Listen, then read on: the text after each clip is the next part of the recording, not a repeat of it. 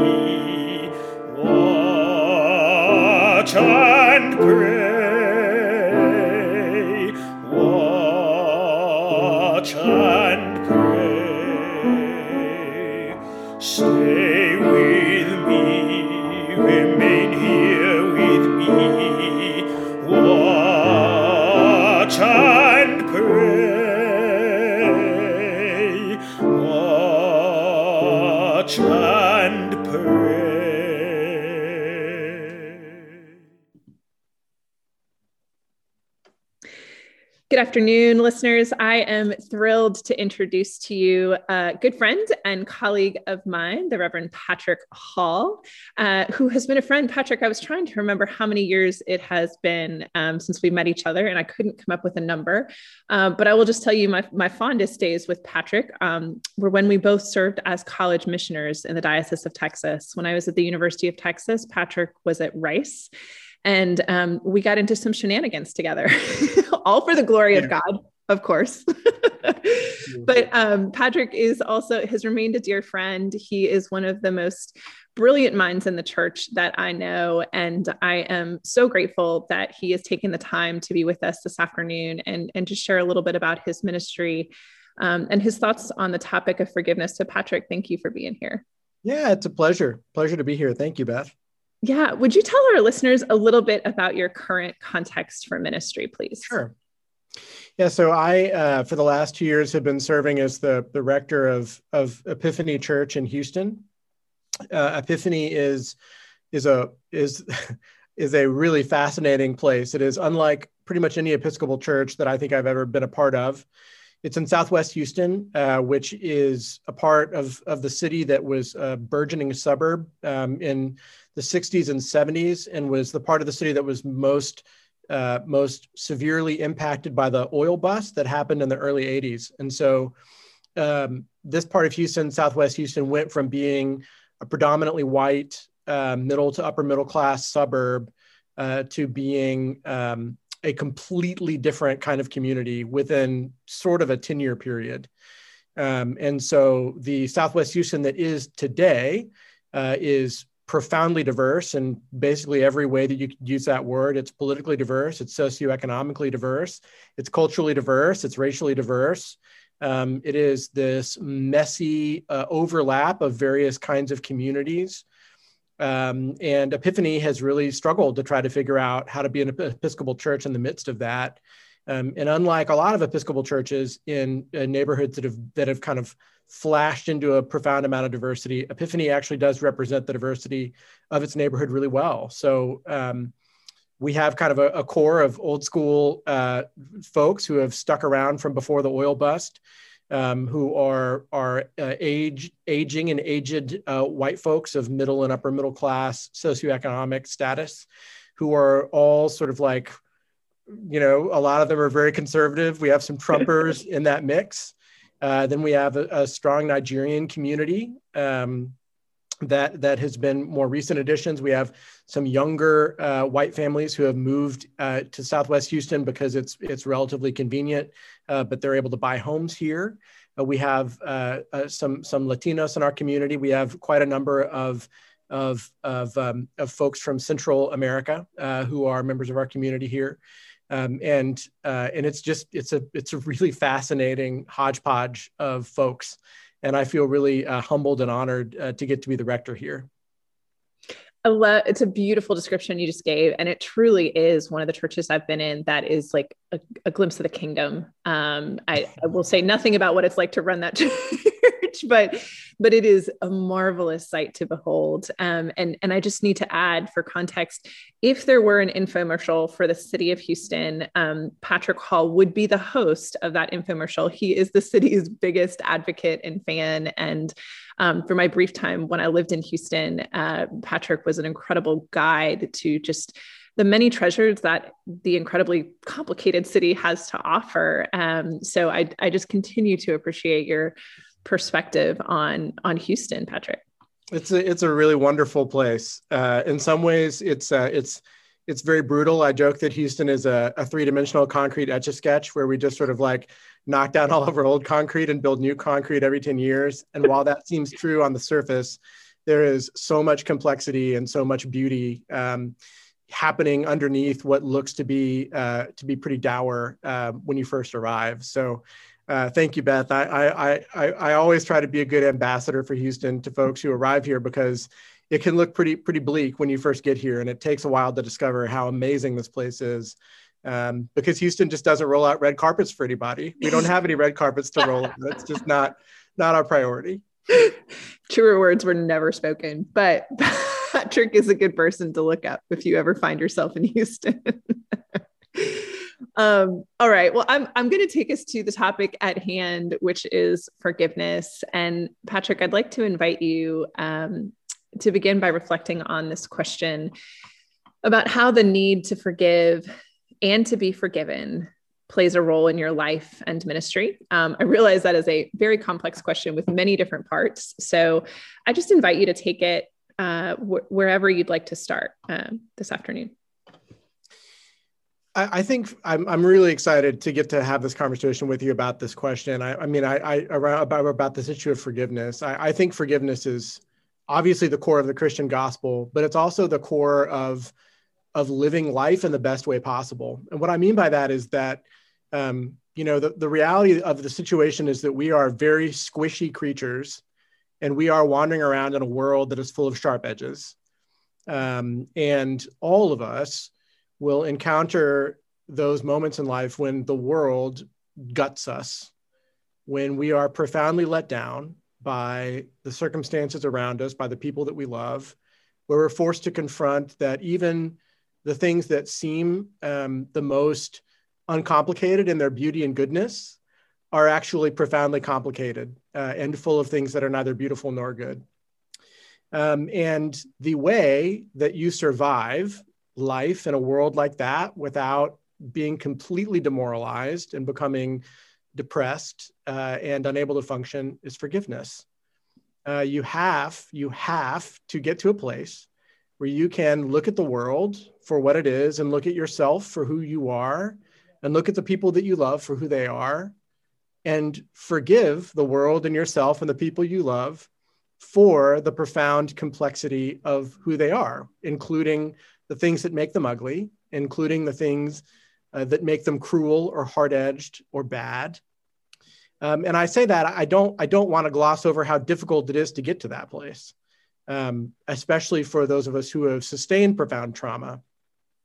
Getting to that place of forgiving the world and the people in it for for visiting that trauma upon us can be incredibly difficult it can be a process that takes years but i don't think there's any other way uh, any other way to no longer be held hostage by our experiences of suffering except through the door of forgiveness. It's really helpful. And i i wonder um, how you arrived at that truth how you arrived at that reality. Um, I, I, know you you practiced have practiced jungian analysis um, for for years. I wonder if that was a piece of what helped to shape your ability to um, to to live into this christian truth or how can you kind of shape for us how you've been able to realize that I, I mean, you're definitely barking up the right tree. Um, you know, I, I should say that uh, I've been, in general, a pretty lucky person. I'm an only child. I come from a, a family of, of sort of upper middle class sociological means. I'm a white person. I'm a man. Uh, so there are, are a number of ways in which I was not introduced to the profound, uh, sharp edges of the world at a young at a young age. Um, of course, you know everybody suffers, no matter how rich or poor you are, no matter what your skin color is, no matter uh, what your what your what your gender is. And so, um, and and what I always tell people is, um, everyone thinks that the amount of suffering they have suffered is enough. Um, that you're you're unlikely to ever find anybody in life who's like, you know, I could have suffered more. Um, I could have suffered more, right? I mean, you're just not likely to find those people. So, so in general, you don't you don't need to worry about the suffering coming. Uh, and for me, I, I, think probably probably the the biggest uh, crucible of suffering for me was my experience of getting married and divorced uh, at a very very well reasonably young age in my in my late twenties, um, around the same time that I got ordained. Um, and so uh, that experience of suffering pushed me into uh, a process of Jungian analysis with, uh, with a, an Episcopal priest turned Jungian analyst named Pittman McGehee, um, who uh, was incredibly significant in my development into adulthood. Uh, and what Jungian analysis is all about is, is the practice of integration. In other words, of, of learning that we as people contain paradoxical opposite multitudes and that the work of becoming a whole person is learning how to be at peace with our multitudinous nature and our paradoxical nature. Um, and for me that's what that's that is what forgiveness really is. Um, just learning that learning to be at peace with the fact that we as humans and the humans that we meet and love uh, are are are opposites that are sort of that are sort of somehow glued together in a single person. Um, and we just have to forgive that about them because there is no, the other route is to try to lop off the things about ourselves that we don't like. And that only gives those things more power um, mm-hmm. in our in our personalities and in our communities. And so, really, for me, it was that experience of of getting divorced, which surprised me when it happened. Um, I am uh, I'm a good good I, I am what John Gottman calls a validator. Um, I'm someone who is good at, at communicating, um, and I thought really good at at sort of the kind of diplomatic communication that intimate relationship requires. And so to find myself on the other side of a marriage that had ended after only a few years uh, was a real wake up call uh, for me. And it, it forced me to uh, really think about everything I thought I knew about myself, uh, everything I thought I knew about how I was encountering other people in the world, um, to work through some pretty deep pain, uh, the way that my divorce amplified a, a kind of an abandonment wound from my childhood. Uh, and then take all that into analysis and learn how to how to live with myself and uh, with the with my ex-wife uh, and with the world uh, after everything I learned in that experience. I think that that's that's the core um, epiphany from which my understanding of forgiveness flows. It's really helpful, Patrick. And the the um I think you use the phrase integration, right? Like integrating your whole self. Um, I, and and I um, Pittman has also been huge in my life and ministry, and and being able to work with him and do that work of integration and continue in that work of integration.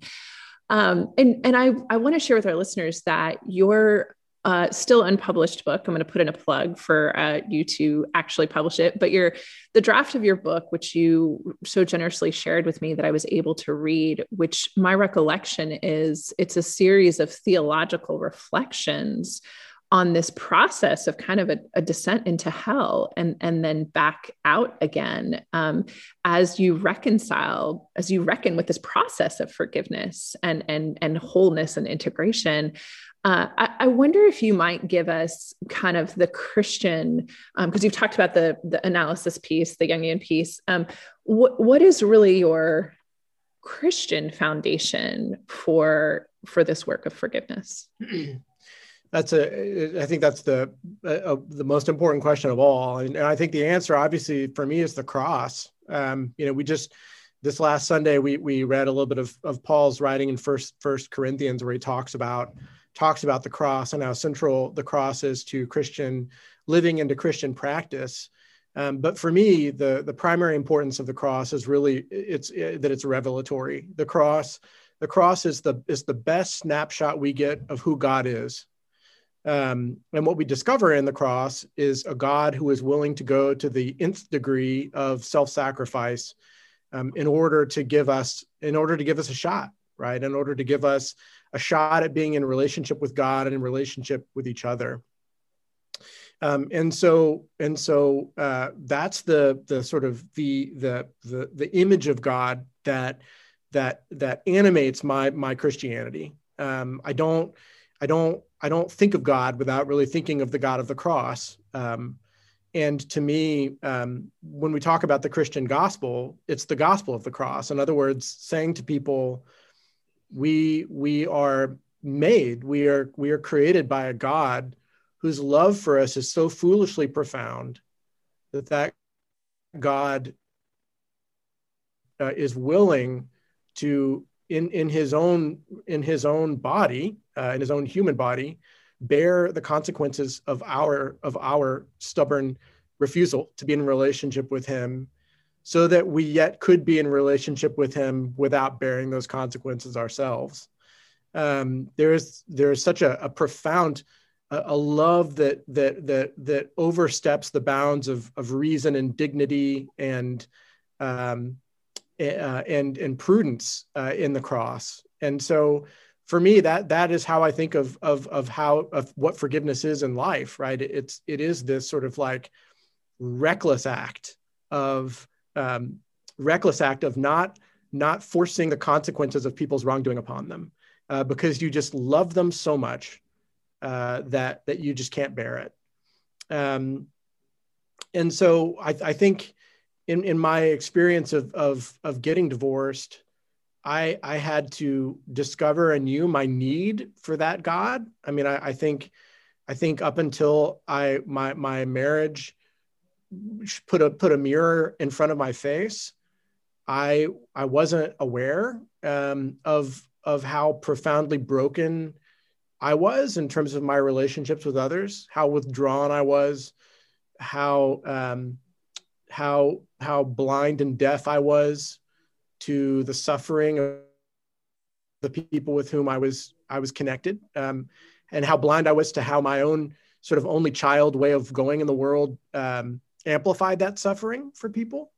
Um, the way that I was sort of unconsciously selfish um, and unconsciously not accommodating um, to other people's to the needs of the people who are around me. Um, and so, as I sort of with horror confronted those things, that also meant that I, I, I had to be able to take those to God and had to dis- and discovered in in that in that act of in that repeated act of prayer and relationship that God already knew all those things about me. Um, and and probably a whole lot of other things that I still haven't haven't had the courage to say are true about me right? So um, and so then once I encountered that God uh, whose love was was far more abundant than his desire to hold me accountable um, I also understood that it was my job to love other people that way.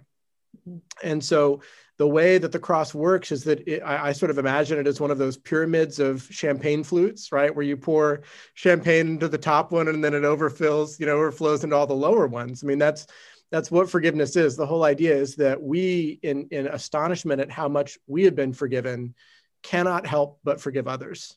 Mm-hmm. Um, and so there are all of these stories about that, right? I mean, the dishonest manager who just goes around slashing everybody's debts, uh, or the slave who uh, was supposed to forgive the guy who owed him a small amount of money because his his the king had forgiven him for a large amount of money, right? I mean, the idea is that the forgiveness we receive from God uh, that flows from the cross just kind of inexorably causes us to become more forgiving to the people who who owe us in our in our, our own lives.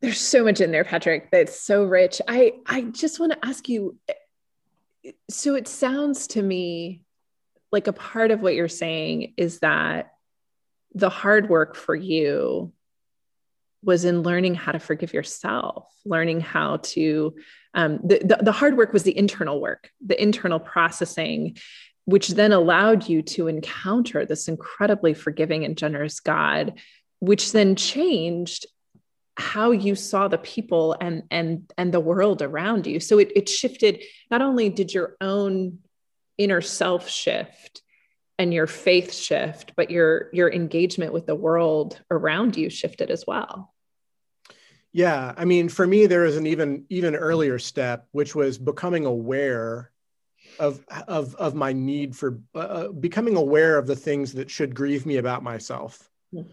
Um, so I, I, would say, sort of going into my first marriage, there was a lot of, of blindness on my part, which is not an, unusual. I mean, I'm not, I think, un, unnaturally beating myself up. I got married uh, for the first time when I was like, I don't even remember how young I was, 20, 22 or 23. You know, I mean, you, you worked with college students, like. there's, not a whole lot of like self-awareness um, even even among among kids who you know were sort of precocious which i certainly was at that age um, so I, I had to initially come to be aware of the of the damage that I was doing uh, in the world, and then it was that that grief over the damage that I was doing, indeed, that led me to the cross. And and and and once I realized that I was forgiven by God, then forgiving myself became easier. Um, but until I realized that God had already baked all this in, right? It's like it's already covered. He are, you know, I mean, I, I, I often talk about God as standing outside of time, which means that for God, past, present, and future are all unfolding simultaneously. So what that means is that there has never been or ever will be a point at which you could do anything that surprises God. Um, and so, and so once I sort of got to that place of realizing that I was forgiven by God, it was easier to, to, to forgive myself because who am I to who am I to hold myself accountable for that which God has already has already been accountable for on my behalf. Um, and so right and then once that forgiveness once once you're past that once you're once you're to the place where you no longer need to pretend that you don't need to be forgiven and are no longer endlessly grieved by the things for which you need to be forgiven that releases something in you and you're able to move into the world in a freer way you know more free to recognize in other people those things that that they need to be forgiven for and also more free to forgive them for those things That's really helpful. Really, really helpful. Um, what you've described is is so profound, and and yet I know it's not simple. Uh, and I just want to name that and say I know this is a this is a very involved and um, intense process that you've that you've named for us. I'm wondering if you might have a story to share or um, or, or, any thoughts to reflect on on how um, or a time when this when the inability to forgive left a lasting impact and and what that was like? Yeah i mean it's it's certainly tied into all of this. I mean i think um you know probably the, my experience in life of of of really struggling to get to forgiveness i mean probably would be my experience of divorce my ex-wife. I feel like that was the last thing right? Forgiving myself was the beginning of the process and it probably took me you know, I've been divorced. I got divorced in 2009. It's it's 2021 now. I'm I'm remarried, but it, it probably took me took me a decade. You know, um, took me a decade or more to get to that place of complete forgiveness uh, mm-hmm. for my ex-wife. I say that. I mean, we're not in contact. We don't have kids, so it's not like this was a an issue that was cropping up. I mean, for a lot of divorced people who have children, you know, um, the the process is a lot more complicated because there are so many um, in, intimate maneuvers, right, that are involved in co-parenting that can exacerbate um, those those narratives of grievance uh, that you carry with you. Everyone carries with you out of a divorce. So for me, um, forgiving her, which was sort of the, the, the the hardest act of forgiveness I've probably had to accomplish in my life, I wasn't able to do that until I could I could contextualize our divorce and the pain that I experienced in our divorce in a positive way. Mm-hmm. And, and that required getting remarried. And I know that that's not true for everybody. Uh, but for me, I had to be able to say, I'm so happy in, my, in being married to Julia now, who's my, my wife now. And there's no way that I would have married Julia without going through my experience of getting divorced from, from my first wife. And also, I would not be the husband that I am today to Julia if I if I hadn't gone through the experience of being destroyed by a really toxic first marriage and a, and a divorce.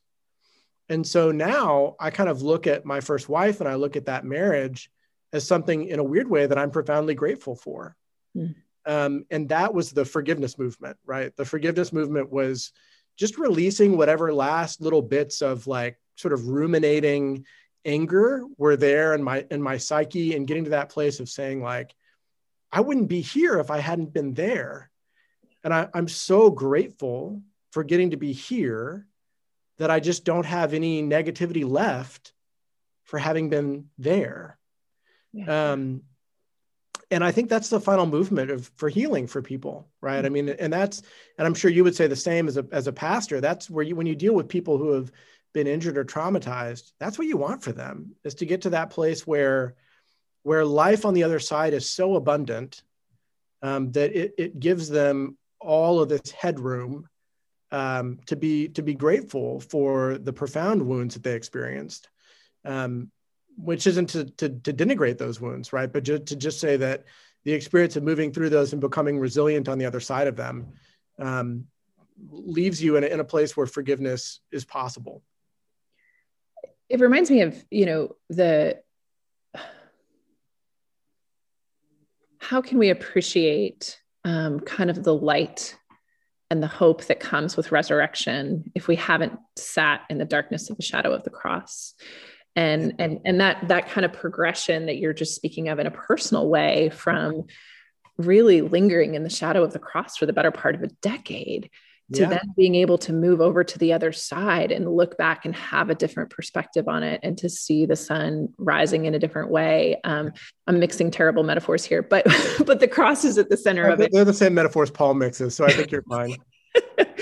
Um, no I, I, really i really appreciate you uh, helping us to connect the two because i think there's a lot of times um, and, and, to, and to naming how much time it took for you um, and yeah, I think that's the man. That's such an important thing to say. I, I think one of the things I find over and over again as a pastor, and you probably have experienced the same, is that people are in such a hurry. Yeah.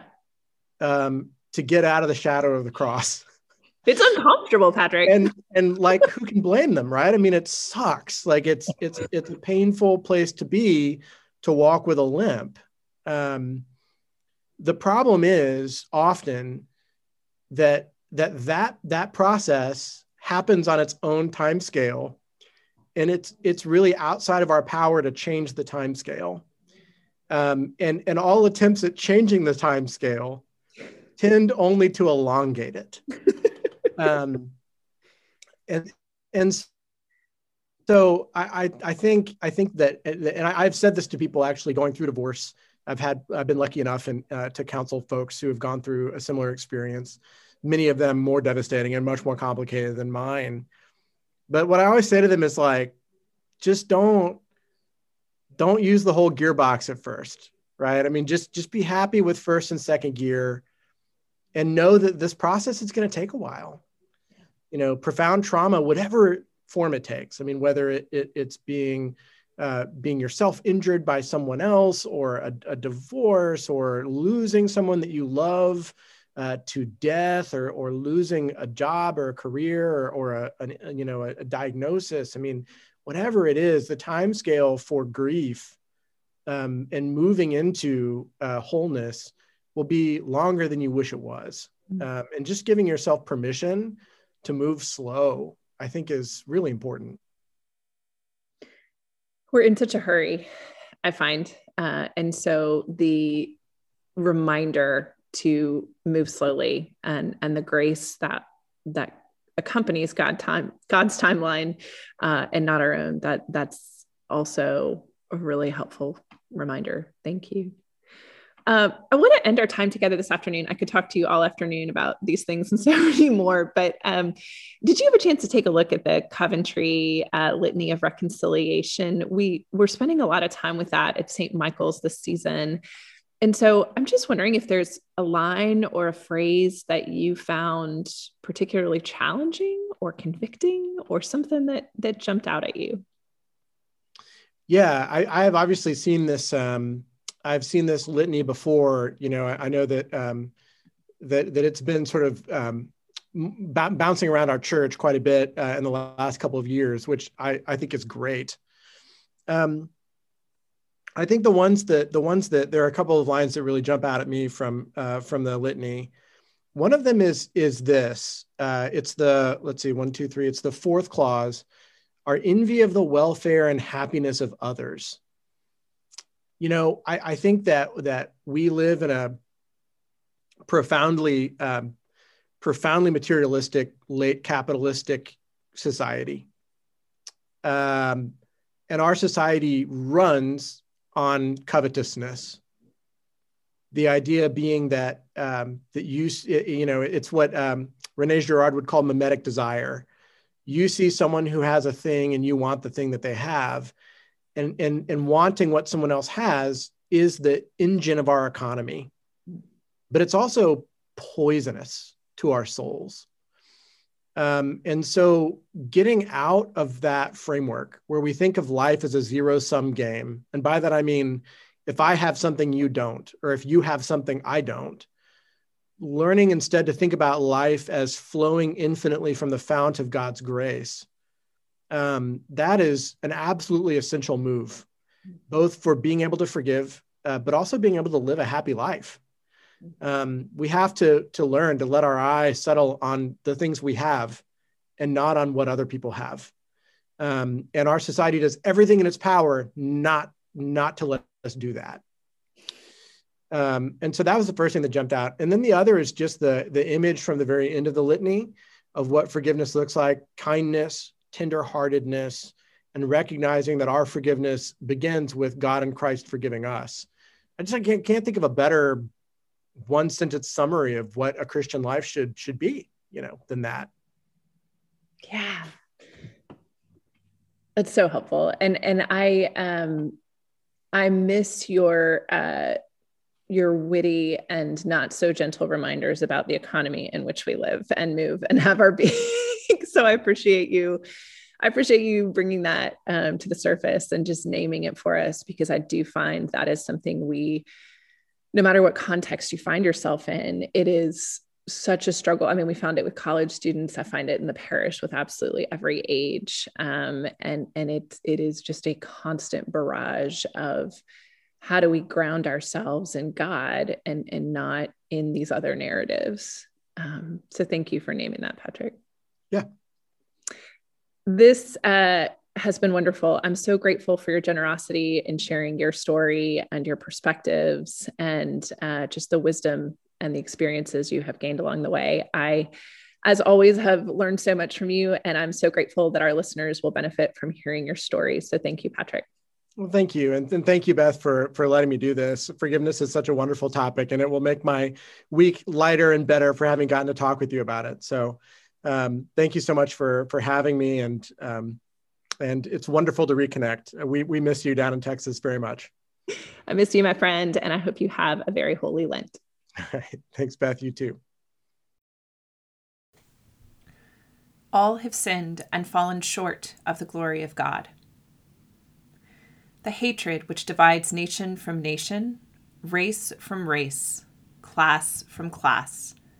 Father, forgive. The covetous desires of people and nations to possess what is not their own. Father, forgive the greed which exploits the work of human hands and lays waste the earth. Father, forgive. Our envy of the welfare and happiness of others. Father, forgive. Our indifference to the plight of the imprisoned, the homeless, the refugee.